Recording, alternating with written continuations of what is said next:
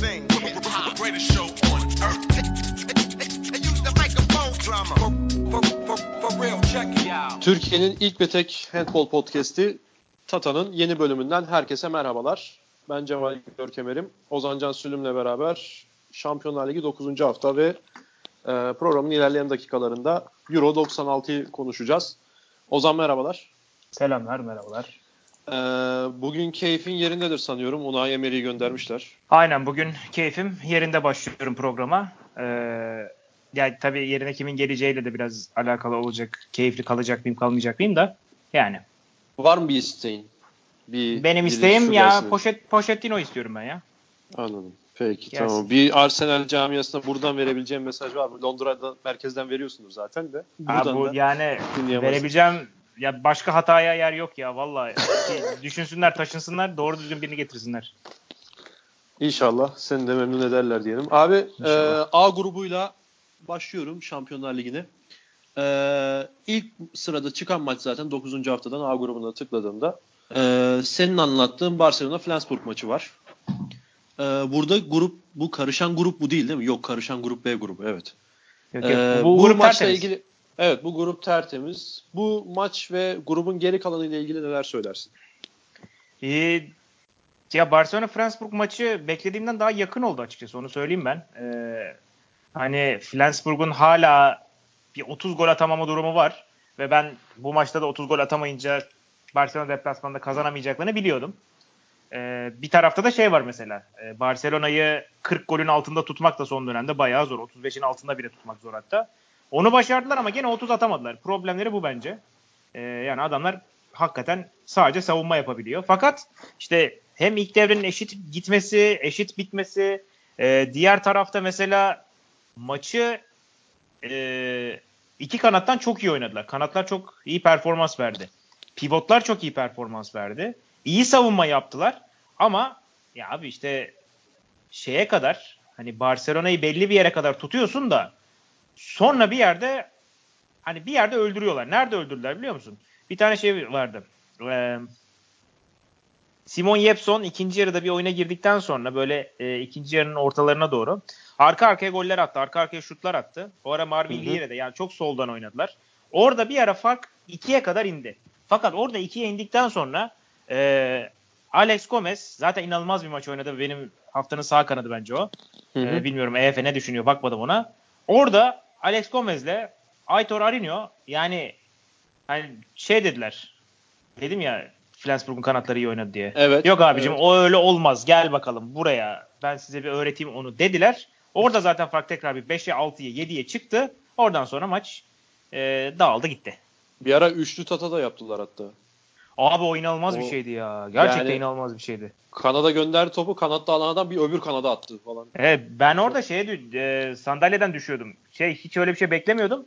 İlk yani sıçrayan boş pasa ayağa kalktım zaten.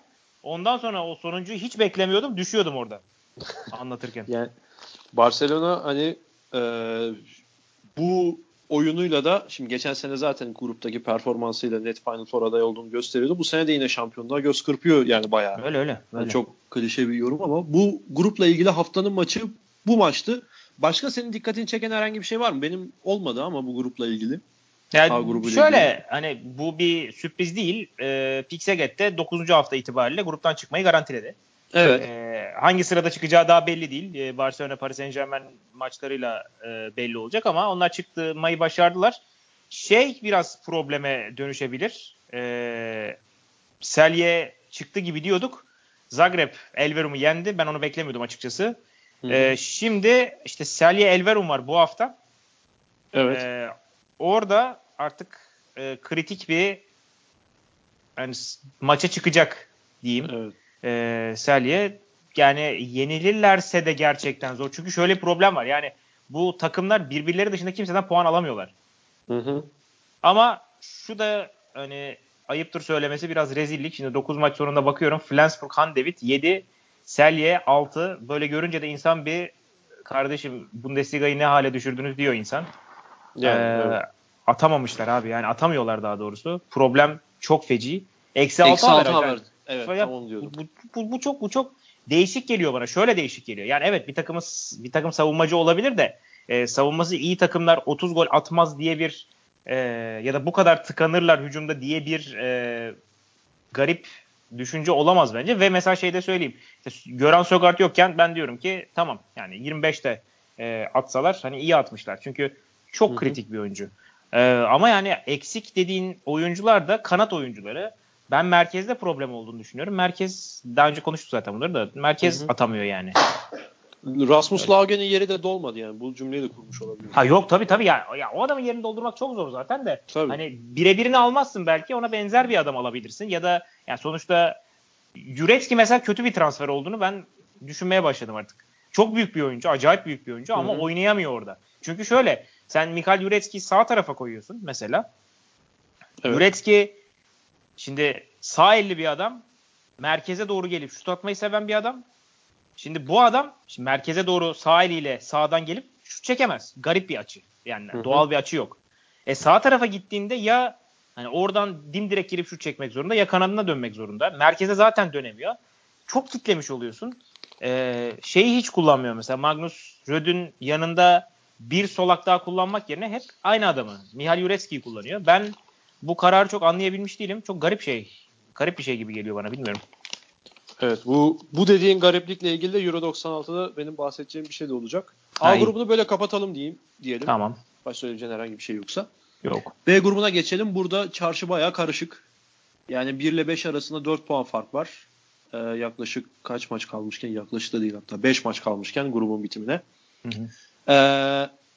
Önce ilk gözüme çarpan Montpellier Porto'ya mağlup oldu içeride ki artık şu acayip bir şey. Porto'ya içeride maç vermek herhangi bir takım için çok daha acayip bir durum değil. Yani Porto deplasmanda kimi yendi falan demiyoruz artık. Çünkü alıştık. Porto bu grubun ben ağalarındanım, babalarındanım dedi. Ya esas şöyle bir şey var. Şimdi dediğin doğru. Evet. Herkesi yenebiliyorlar fakat herkese yenilebiliyor Porto. Böyle de bir şey var. Yani mesela işte 2 gün önce Motor Zaporozhye'yi kaybettiler.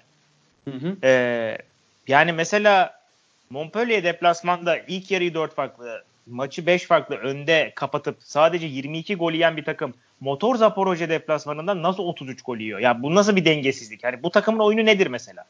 Şimdi şeyi anlayamıyorsun. Öyle söyleyeyim.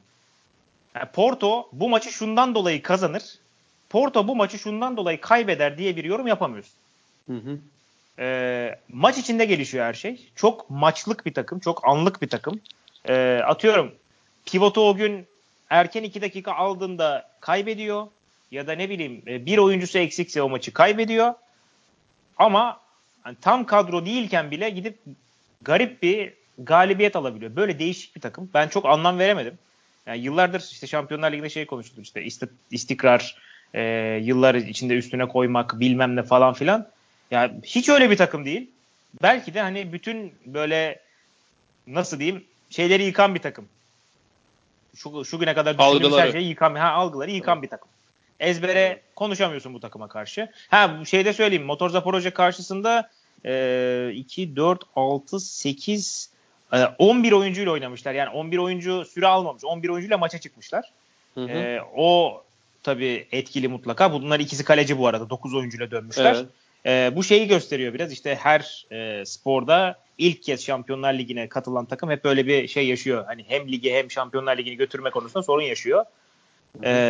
Ama yani yine de ben anlamadım mesela yani niye böyle bir şey olduğunu anlamadım.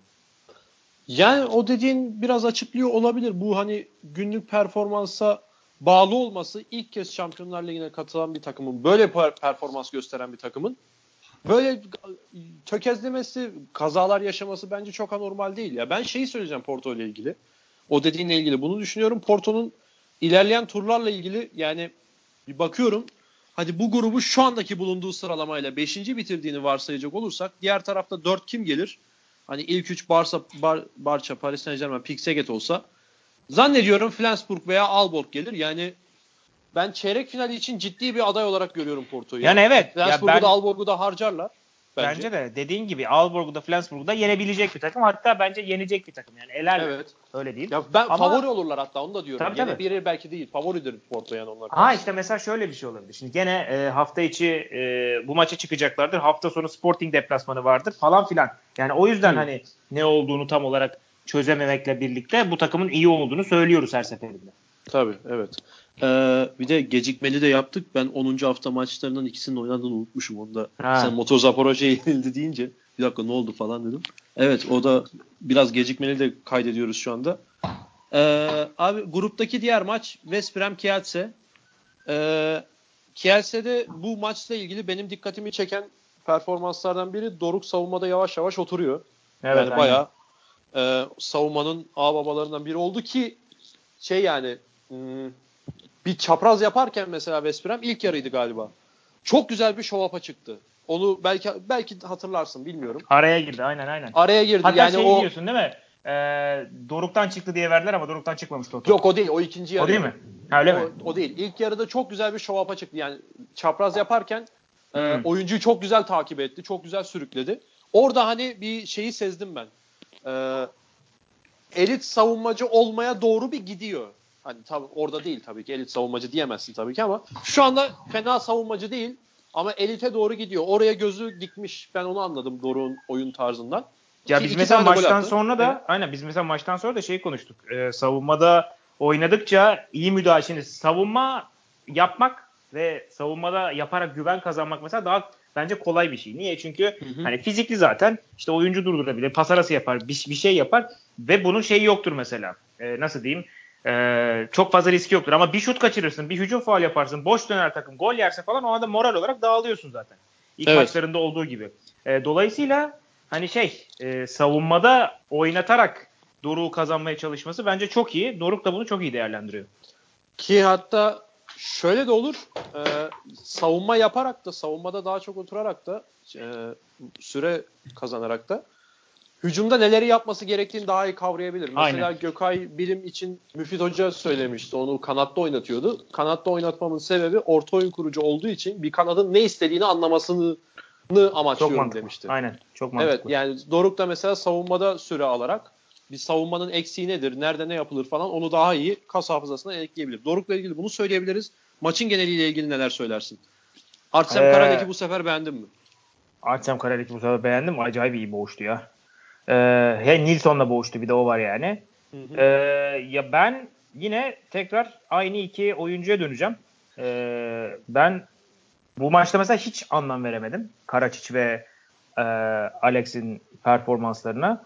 Yani şöyle hani evet maçı onlar getiriyor da onlar veriyor her seferinde. Yani karar anlarında bu kadar kötü olmayı nasıl beceriyorlar ben bunu anlayamıyorum. Yani ve şey değil sadece.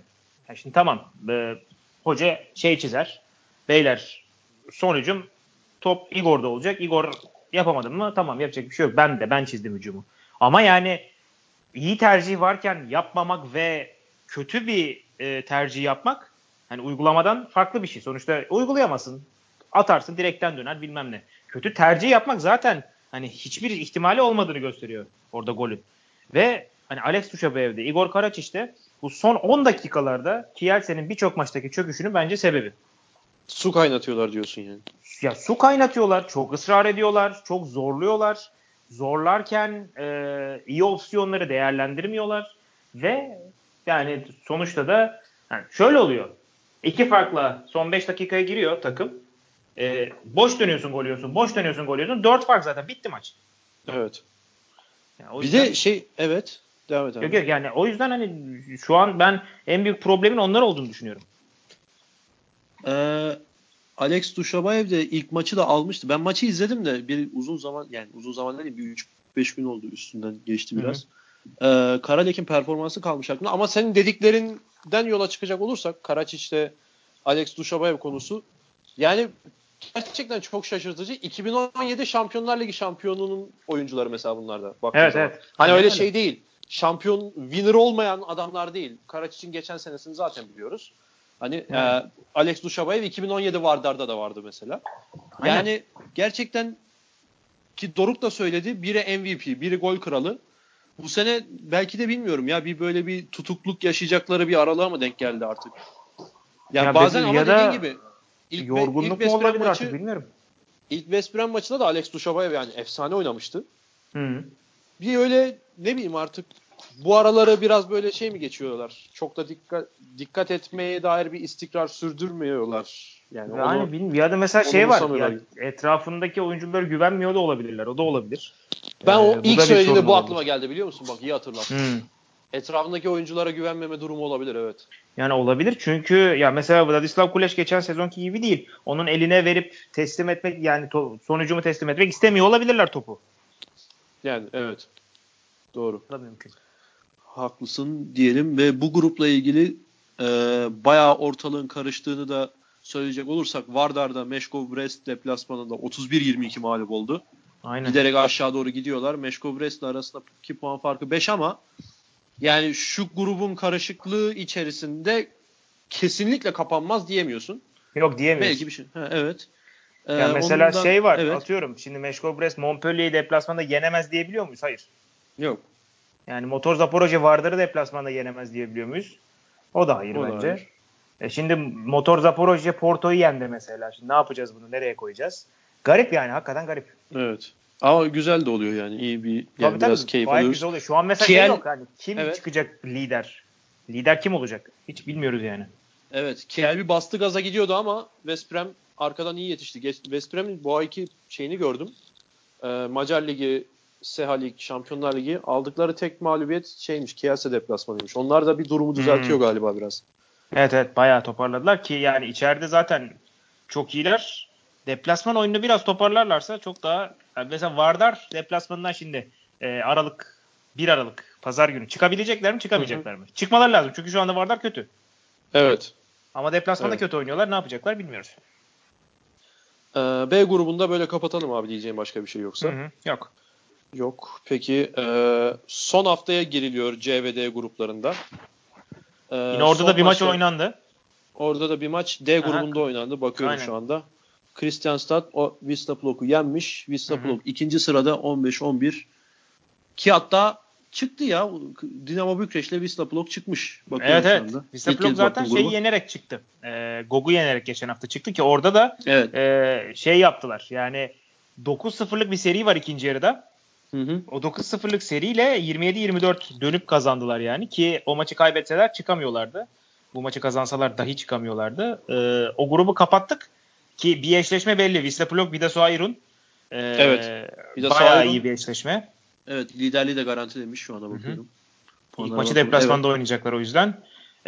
Tabii Wisła Płock da bu arada ilk maçı hani evinde oynamak çok kimsenin istemeyeceği bir şeydir de Wisła Płock da içeride aldığı skoru döndürebilen bir takım. Geçen sene bunu gördük. Silkeborg'a içeride 26-22 kaybetmişlerdi. Deplasmanda 27-20 kazandılar. Böyle saçma bir takım. O yüzden hani hiçbir şeyin garantisi yok. Diğer taraf esas hani sıkıntıda. Of, evet. 2 ve 3 direkt birbiriyle karşılaşıyor ve aynı puan. Sporting aynen öyle. Sabeo. Şimdi hani bu maçta tahmin mahmin hiç mümkün bir şey değil zaten. Ve beraber Sabah yenilmezse çıkıyor. İkili averajdan dolayı ilk maçı 29-24 kazanmışlardı. Sporting kazanırsa çıkacak ki yani Sabah'a karşı hem kazanmaları lazım. Bir, yani içeride oynuyorlar. İkincisi kadro olarak kazanmaları lazım. Evet. Bir de yani üst tura şey olarak demeyeyim de kağıt üstünde yakışacak takım da Sporting. Sporting Dinamo Bükreş eşleşmesi çok iyi olur. Evet o yani playofflar CVD'nin playoffları bayağı izlenir yani. İzlettirir kendini. Aynen. Abi grupları da böyle geçelim. Senin haftanın 7'ini sorayım ben. EF'ninkine ben de bakamadım. Hani ben de memlekette olduğumdan bu aralar pek şey yapamadım, ilgilenemedim ama Euro 96'ya da biraz da uğraştım. Senin haftanın 7'ini sorabilir miyim? Yazdıysan eğer, kaydettiysen. Şimdi kalecinle başla mesela. Kalecinle mi başlayayım? Tamam. Kaleciyle başlayayım. Abi kaleci düşünüyorum. Kaleci yani, ben bunları niye yazmadım ben ya? Ben anlatırken aslında bir dakika dur anlattığım bir maçtan o zaman olması lazım ya herhalde. Supara mı diyeceğim de yok gerçi Sterbik. Yok değil ya. Değil. Yok şeyden değil Veszprém'den değildi. Yo şeyden de değil Barcelona maçından da değil. Yok Vargas ya Barcelona fena değildi sanki. Vargas. Tamam Vargas. Olabilir. Vargas aynen. Bayağı. Vargas kesinlikle Vargas. Dur. Hatta evet. Şeyini vereyim. Dur istatistiğini vereyim. Ya aklıma kalmış. Öteki maçtan birisi diye kalmış da onlar çok özel bir şey yapmadılar yani. Gayet normal bir performans. Baktım 15 kurtarış Vargas. Evet. Vargas bayağı iyiydi. O da benim aklımda kalmış. %37. Sağ kanat abi. Sağ kanat çok net. Aleix Gómez. Evet. Sen şeyden de bence kontrat ama. Aleix Gómez diye mi okunuyor? Aleix Gómez'miş ya. Ha, ben de evet. Aleix Gómez diye. Evet, aynen. Doğru. Ne sen bir şey diyordun? Kontrol edelim ama bence. Yine bizimle aynı fikirde olmazlar diye düşünüyorum. Ha. EFN2 şu anda mı? Ya önümde açıksa. Önümde açık değil. O ben şeyden bakıyorum ya da. Ha, videolardan bakıyorum. Evet videodan bakıyordum da. Sağ kanat ya abi EFN2'ni boş ver. Bazen saçmalıklar olduğundan bir haftalık dikkate almayabiliriz. Sağ oyun kurucum. Sağ oyun kurucum iyi soru. Ya bu arada Aleix Gómez'i oraya aldık da Brest'in sağ kanadı da Vailupau. O da 12'de 12 attı yani o da inanılmazdı. Yani evet. İkisinden birini almak lazım bilmiyorum. Sağ oyun kurucuya kimi alacağız? Sağ oyun kurucuya güzel soru. Bir sağ oyun kurucum yok galiba benim. Güzel soru değil diyorsan yoktur. Yani. Sol aynen. Oyun kurucun kimdir? Sol oyun kurucum Alexander Şukurinski. Brestli evet. O da. Zaten sağ taraftan Vailupa, sol taraftan Şukurinski mahvetmişler. 21 gol atmış ikisi. Hı. Evet ben de bakıyorum şu anda. Özette gümbür gümbürlerdi. Ya Dikamem'i alırdım ama Dikamem'i almayacağım. Çünkü Dikamem durdu maçın belli bir bölümünden sonra. Pek bir şey yapmadı. Onun dışında da Ortaya Sindriç'i alırım. Sindriç mi? Yani, Peter Nenad işte kapışırlar mı? Abi Nenadiç'i ben maçta da söyledim. Çok garip bir adam ya. Yani ne yapıyor bu adam diyorsun mesela çat diye gol atıyor. Yani şu an amacı nedir diyorsun mesela. Çünkü zorluyor. Şutu zorluyor mesela. Ivana Balic'in böyle pas zorlaması ve garip bir pas çıkarması gibi halleri var. Bir şut çıkarıyor böyle. Çok acayip. Sonra geliyor aynı şutu bir daha deniyor mesela. Olmayacağını bilerek. Ama hani kimse kızmıyor adamı. Çok değişik bir adam. Ben hani takımda oynatmayı çok istemem onu. Evet, sinir yani bozucu bir adam. Belli olmuyor ne yapacağız. Söylediğini yapacak mı? Bir de bak dikkat et. Petar Nenadić yani %40, %50, %60'ın üstüne hiç çıkmıyor. Evet. Denediği şutlar sebebiyle. Hatta şu bak o dediğinden şu aklımda kalmış. Geçen sene Kielse maçıydı galiba Final Four'daki. Dedim lan Nenadić bayağı ne topçuymuş falan izlerken görüyorum. Bayağı da işte böyle acayip goller atıyor dediğin gibi falan. Abi yüzdesi hiç öyle parlak değildi hatırladığım kadarıyla. Yok ya yüzde diye bir şey yok zaten. Evet belki bu dediğim final de olabilir ama Final Four'da bir maçtı. Yani Peter Nenad için o dediğin etkisini ben de katılıyorum sana. Sol kanadım peki kim abi? Sol kanadım kim? Bogdan Radivojevic yine attı mı acaba bu hafta 8-10 bir şey? Radivojevic 8'de 7. 8'de 7 mi? Ha, yine bayağı iyi yani. Yapmış yani bir şeyler. Aynen. Var mı senin?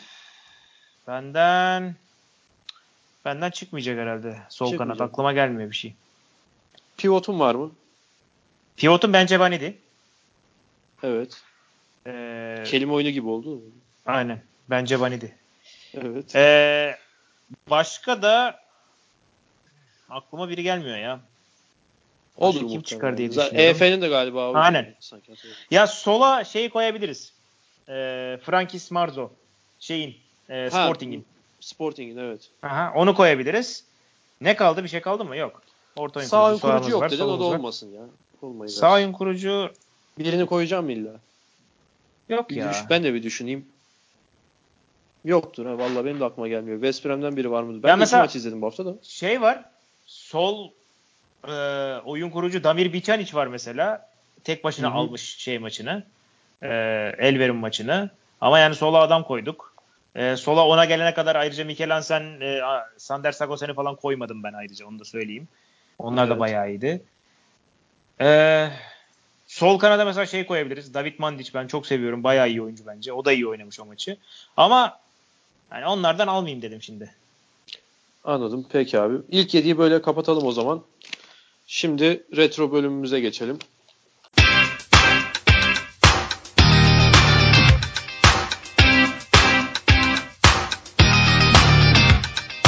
Abi Euro 96'yı konuşacağız. Geçen hafta da Euro 94'ü konuşmuştuk ama sadece yani konuşmakla, ben en azından konuşmakla kalmıştım. Senin vaktin olmadığından belki izleyemiyor olabilirsin. Onu da buradan belirtelim. Çünkü maçtan maça kayakla atlamadan bu ara bilmem curling'e koştuğunuz. Ya abi amcamlarda oturuyoruz geçen. Bak bunu da anlatayım. Geçen 2-3 gün önce falan. İşte orada Eurosport denk geldi. Ha dedim işte ben bu adamla podcast yapıyorum falan. Bir saat muhabbet, sohbet işte aile, sülale dedikodusu falan. Bir saat sonra az önce sen işte kayakla atlama anlatıyordun. Curling'de yine sen varsın. Yani, bu ara öyle abi yani. Başka adam yok mu kimse falan diyor. İşte, bağladılar beni koltuğa. Senin bundan dolayı pek vaktin olmayabildiğini de söyleyelim. Euro 96'dan ben 3-4 maç izledim. Abi benim dikkatimi çeken ilk takım, tabii dikkatimi çekmesinin sebebi de sürekli onun maçını izliyor olmam. Yugoslavya oldu.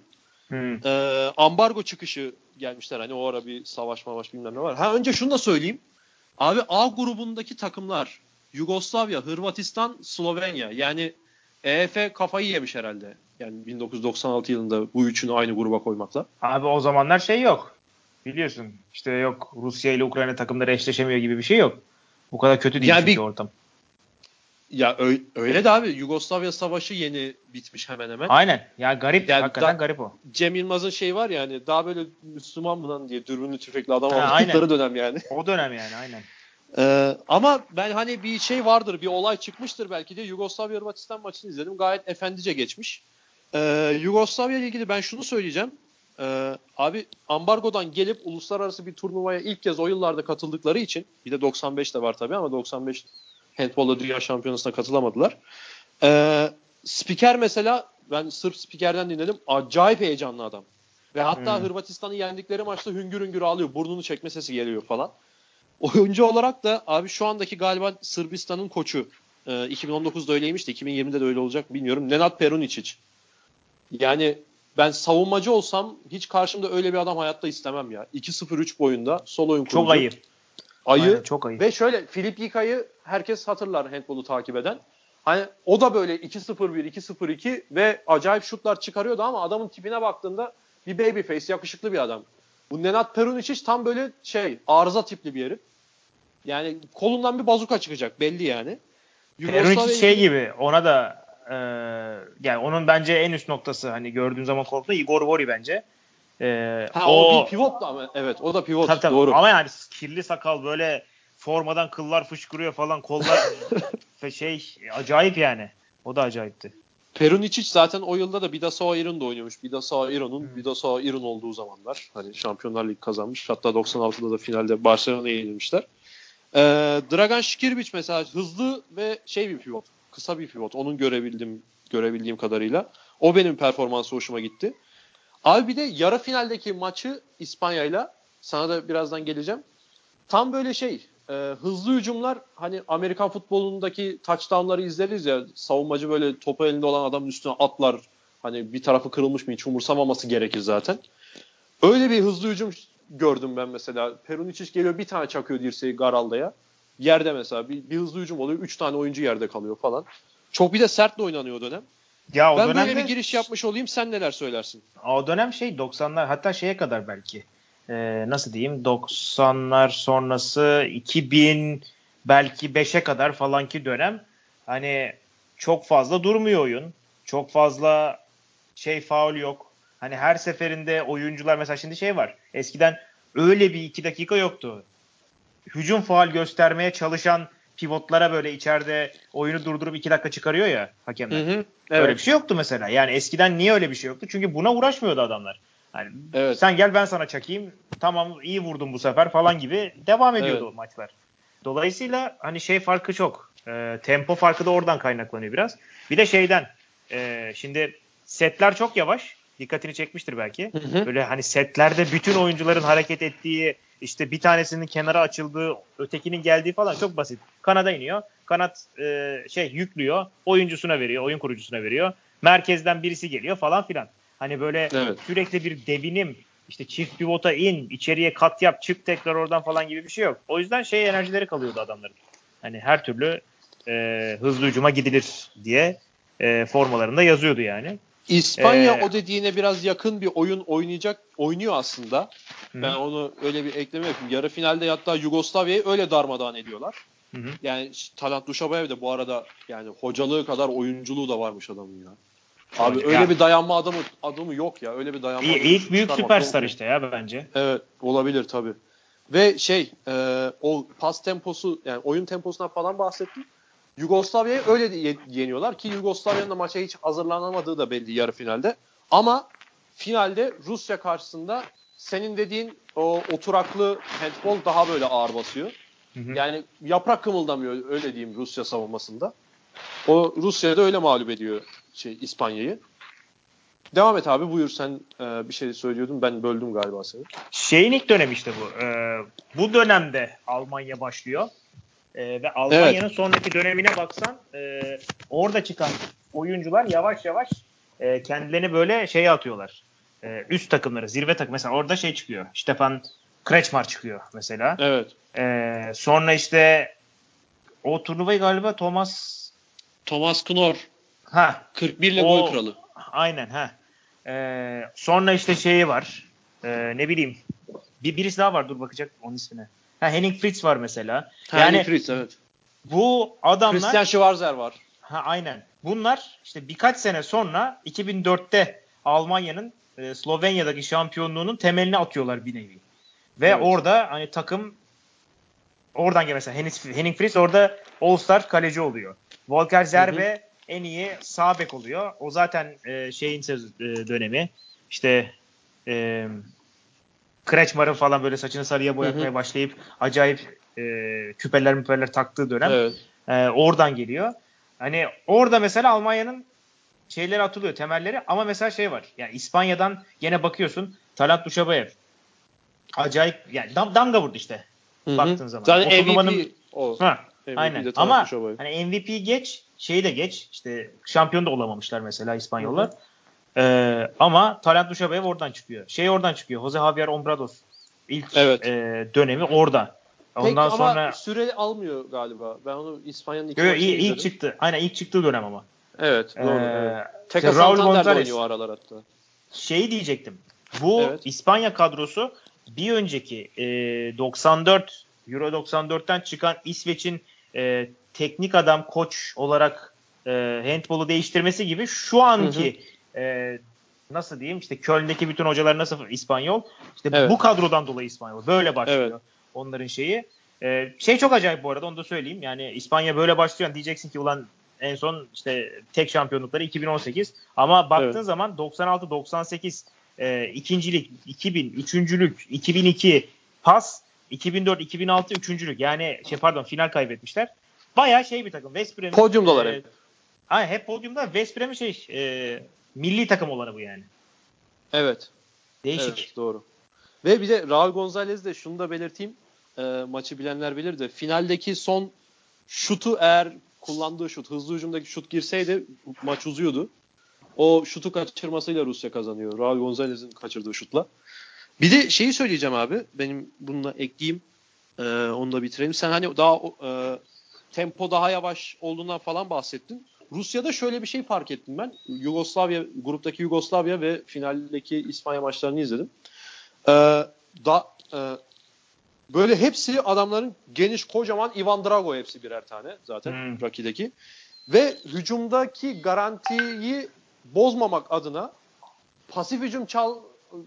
pasif hücumla top kaybetmeyi bile göze alıyorlar. Hani normal top kaybetmektense pasif hücumla kaybedelim, savunmaya yerleşmiş olalım yeter anlayışları var. Ki zaten bununla da İspanya'yı mağlup ediyorlar. Bir de hücumda az hata yaptıkları için tabii ki İspanya'yı mağlup etme durumları var. Fakat diyorum Yugoslavya yarı finalde İspanya'ya daha iyi hazırlanmış olsaydı bence Rusya'nın karşısında daha büyük şansları vardı. Çünkü fizikleri yetebilirdi diye düşünüyorum ben en azından. Güce güç biraz daha isabetli olabilirdi. Grupta mesela da zaten 20-20 kalmışlar berabere. Aynen. Ya mesela de düşün. Şöyle bu dönem 94'ten 2002'ye kadarki dönem aslında hani tek tek değerlendirmezsek Euro'ları bir dönem olarak alırsak Rusya ve İsveç'in dönemi aslında. Evet. Neden? Çünkü İsveç o dönemde zaten 4 tane şampiyonluk çıkarıyor. Rusya'nın 3 finali var o dönemde ama mesela Rusya'nın akılda kalan oyuncusu var mı diye bakıyorsun. Yani çok fazla yok. Yani bir Gortic'im var. Edward Kokşarov var. Onun dışında da böyle çok fazla ön plana çıkan bir oyuncu yok. Kim ön plana çıkıyor burada? Tamamen hoca. Vladimir Maksimov tarihin en büyük teknik direktörlerinden bir tanesi, hocalarından bir tanesi. Evet. Evet ve zaten genel sadece, bir takım oyunu oynuyorlar yani. Şey de değil mesela, sadece erkeklerde de değil. Bunu çok fazla göremezsin. Vladimir Maksimov sonra kadınlar takımının başına geçiyor. Bir de orada Hı-hı. şampiyon oluyor. Yani Rusya handbolunu bir tane adam hem 90'larda erkeklerde hem 2010'lar civarında kadınlarda domine ettiriyor. Bu gerçekten evet. çok acayip incelenmesi gereken bir insan. Ve şeyi de görüyorsun. Rusya maçlarına bak. Düşük skorlu, işte dayak, işte tabii. hiçbir oyuncunun 10 tane atmadığı, bütün oyuncuların hani 4-5-6 arası attığı falan bir takım. Yani şey tabii gibi böyle hakikaten nasıl diyeyim, sosyalist bir takım diyebilirsin belki. Öyle bir takım, öyle değişik bir takım gerçekten ve çok saygı duyuyorum ben o adama. Sen az önce şeyden bahsettin. Mihail Yurecki'nin ters eliyle oynadığı mevkiden. Mesela Rusya'da Pogorelov yani iki maçını izledim, tekrardan söylüyorum. Gruptaki Yugoslavya ve final İspanya. İkisinde de Pogorelov sağ eliyle sağ oyun ters kurucu olarak oynuyor. Evet, kanat değil, oyun kurucu. Oyun kurucu mu? Ha. Oyun kurucu olarak oynuyor ve hani bayağı da iyi abi. Hani sen şey oyuncu belki çıkmadı diye düşünüyor. Yani düşünmekte de haklısın aslında da. Ya mesela bir Peruničić gibi değil, Dujshebaev gibi sivrilen bir oyuncu değil ama Pogorelov'un performansının dikkatimi çektiğini söyleyeyim. Bir de Vasily Kudinov var, sol oyun kurucuları. 9 numara. O da bayağı benim dikkatimi çekti ve hoşuma gitti. Kaleci bir de Andrei Lavrov. Bu da galiba yüzyılın Rus oyuncusu seçilmiş gibi bir şey okudum ben Wikipedia'da ama hakikaten Andrei Lavrov, kaleci. Yani. Evet. Andrei Lavrov. Kaleci. Bu arada yani, o şeylerin ikisi de öldü ya. Kudinov'la Pogorelov. Pogorelov'un öldüğünü evet 24 Nisan 2019'da ölmüş. Kudinov'u ben şu anda senden duydum. Kudinov da öldü. Toprağı bol olsun diyelim ikisinde. Aynen. Abi Euro 96'yı da ekleyeceğin herhangi bir şey yoksa böyle kapatalım. Aslında bence şeyi de buraya ekleyeyim ben. Euro 98'i de ekleyeyim çünkü o dönem aslında 2000'de eklemek lazım. Gerçi onu da ekleyeyim, bunu da ekleyeyim diyorum da. Yani şey olarak nasıl diyeyim? Takımlar belki aynı kalıyor fakat aralarına bir iki oyuncu ekleniyor. Ve o bir iki oyuncuya baktığında o mesela Talant Dujshebaev 96'da bu noktada değil. Bir anda iki sene sonra Talant Dujshebaev gibi bir şey çıkıyor. Stefan Kraçmar geliyor bir anda. Almanya takımı orada yavaş yavaş toparlanıyor. İşte sonra şey geliyor. Jackson Richardson geliyor mesela. O biraz domine ediyor falan. Sonra işte sürekli böyle bir tane süperstar, bir tane daha süperstar. Ve süperstarlar bir anda oyunu domine etmeye başlıyor. Yani o Vladimir Maksimov'un takım oyunundan çıkıyor biraz. Yavaş yavaş şeye dönüyor olay. Hoca takımlarından oyuncu takımlarına. Aynen, oyuncu düzenine dönüyor. Evet. O geçişin de yavaş yavaş yapıldığı yer işte şey zaten. 2000'lerin başı. Evet. Haftaya da Euro 98'i daha böyle genişçe konuşuruz. Bununla beraber programı burada noktalayalım. Ekleyeceğin herhangi bir şey yoksa Ozan. Ekleyeceğim şey, yayın programını ekleyeyim. Genel. Ha evet. Ben hep unutuyorum onu ya. Vallahi var ya, iyi aklım. Neyse ben hiç unutmuyorum zaten işim. evet. Doğru evet. Şey ona daha aslında şey gelmedi de canlı mı değil mi? Şey Paris Saint-Germain Barcelona saat 19'da kesin canlı olacak da. Evet. Hangi gün? De, onu ben bakmadım. Pazar günü. Pazar 19. Pazar 19. Evet. Yayın programı şimdi DS Mart'a La Liga geldiği için biraz karıştı oralar. Şöyle o da Kiel Montpellier maçı banttan olacak ama öncesinde mi sonrasında mı onu bilmiyoruz. Ya Paris Saint-Germain maçının öncesinde mi sonrasında mı? Evet çünkü yarın maç. Onu bant olarak alacağız. Canlı yayınlanmayacak o. Pazar günü yayınlanacak. Ya işte Paris Saint-Germain Barcelona maçından önce yayınlanacak bant olarak ya da sonrasında yayınlanacak. Sen kesinleşince bana bildir abi. Ben Handball Haber'den de şey yaparım, duyururum onu. Güzel. Tata'nın bu bölümünde sonuna geldik. Ben Cemal Dörkemer'im. Ozan Can Sülüm'le beraber bir sonraki bölümde tekrardan görüşmek dileğiyle diyelim. Hoşçakalın. Hoşçakalın.